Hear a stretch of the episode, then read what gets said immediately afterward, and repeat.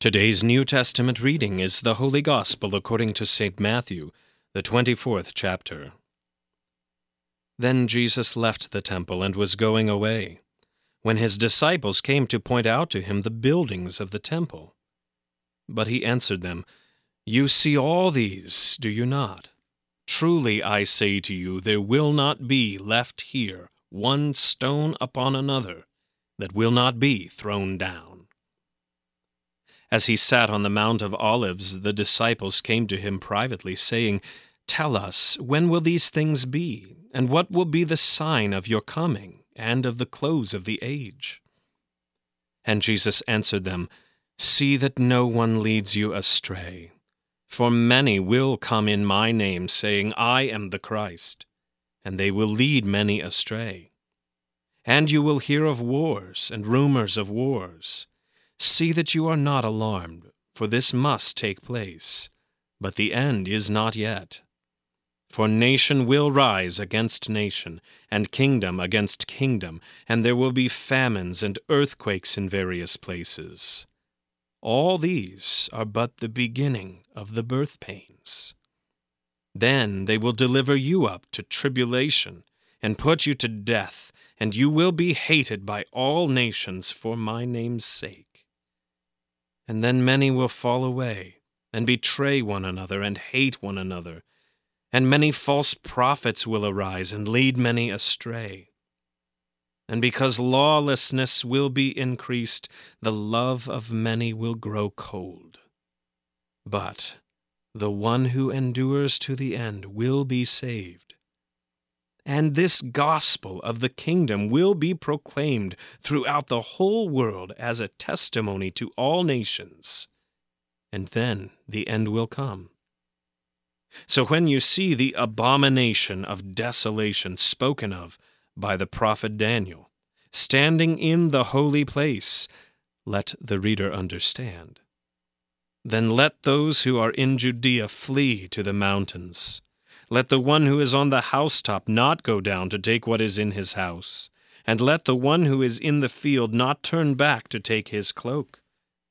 And alas for women who are pregnant, and for those who are nursing infants in those days. Pray that your flight may not be in winter or on a Sabbath. For then there will be great tribulation, such as has not been from the beginning of the world until now, no, and never will be. And if those days had not been cut short, no human being would be saved. But, for the sake of the elect, those days will be cut short.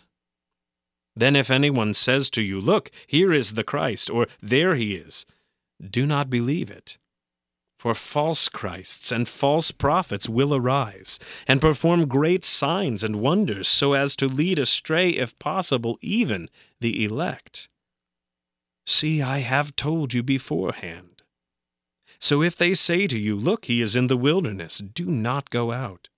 If they say, Look, he is in the inner rooms, do not believe it.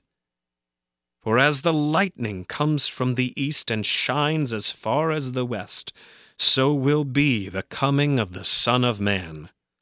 Wherever the corpse is, there the vultures will gather. This is the word of the Lord. For today's meditation on God's Word, we welcome Pastor David Kind from University Chapel in Minneapolis, Minnesota. Grace to you and peace from God our Father and from our Lord and Savior Jesus Christ. Amen. Each year at about this time, as the days grow shorter and, for us in the north at least, colder, the Church's thoughts turn to the end, to the end of life, to the end of the world, and to the glorious second coming of our Lord Jesus Christ. Today we heard from one of Jesus' discourses on these end times, where he describes how it will begin, what it will be like, and finally how it will end in his return.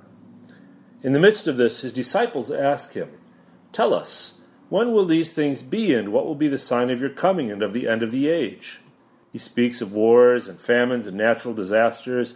He speaks of the persecution of the church. But he also speaks of the salvation that will be found in the church and that will go forth from it. But he who endures to the end shall be saved.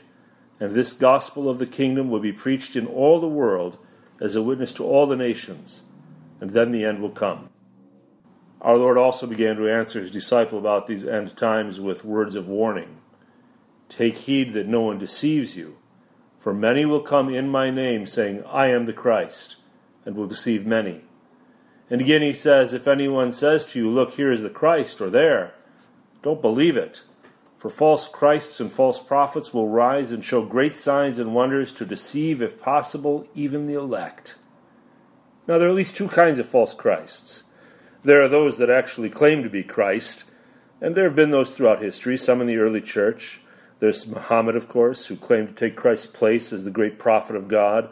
There are those who claim to be another manifestation of Christ in Eastern religions, and of course, there are the many American cult leaders who have claimed to be Jesus. Their claims are easy enough to dismiss, for unless we see them coming on the clouds all of a sudden, as lightning flashes across the sky, we know for certain that they cannot possibly be Jesus. But there's a second type of false Christ that deceives far more people. These are the false teachers, Christian gurus, and heretics. Those who teach falsehoods about Jesus and his gospel, laying before you a Christ that is not real, a Christ of their own making. Or, and here is an even greater danger, offering you a Christ of your own making and they'll point you to the wrong places to find Jesus. Therefore, if they say to you, Look, he's in the desert, do not go out. Or, Look, he's in the inner rooms, do not believe it. Now, we know there have been kooks who've actually led people out to certain places to await Jesus' return, thinking that they have predicted the day and the time and the place, and they tell people, Go out on this mountain, or go into this room, or out into this desert. But most false teachers don't tell you to go to those types of places. They tell you to go in you to look inside. They point you inward to experience Him, to bond with Him in a personal relationship, to hear Him speaking in your heart, to feel His love and presence inside. And this is deception. This is a deception that you will find Jesus in the desert of your own heart or hidden in some inner chamber of your mind or soul, and that finding Him there you'll be blessed by Him. This is nothing but the preaching of a false Christ. Now, does Christ dwell in us? Of course he does. He dwells in all of those who have faith in him and rely on his holy word. But he doesn't promise to reveal himself to us in that indwelling. Rather, he points you outside of yourself to the places and things where he's actually promised to be present with you and bless you, through which things he also makes his dwelling in you. And he points you to these things and places because he does not want you to be deceived. He wants you to know precisely where he will be found, so that you will know where to turn to receive his grace and his heavenly gifts. And where are these places? What are these things? Where are we to look to find the real Jesus? Well, he has told us in his scriptures. The first is the sacrament of holy baptism, where he is present in water by means of his word, where he cleanses us of our sins causes us to be reborn in the Spirit, and makes us part of God's family by adopting us as His brothers and sisters. The second place is in His holy gospel, which, when it was, is rightly preached, we hear the living voice of our Savior absolving us, assuring us, strengthening us, giving us His Spirit so that we may persevere and grow in faith. And the third place is in the Holy Supper of His body and blood. Here He's physically present, flesh and blood to be united with us as the head is to the body, as the bridegroom to the bride, that united with him we might enjoy all that is his and have eternal and heavenly life. These are the places he's promised to be for us. These are the places we are to look for him and his blessings. And there we will surely find him. Amen.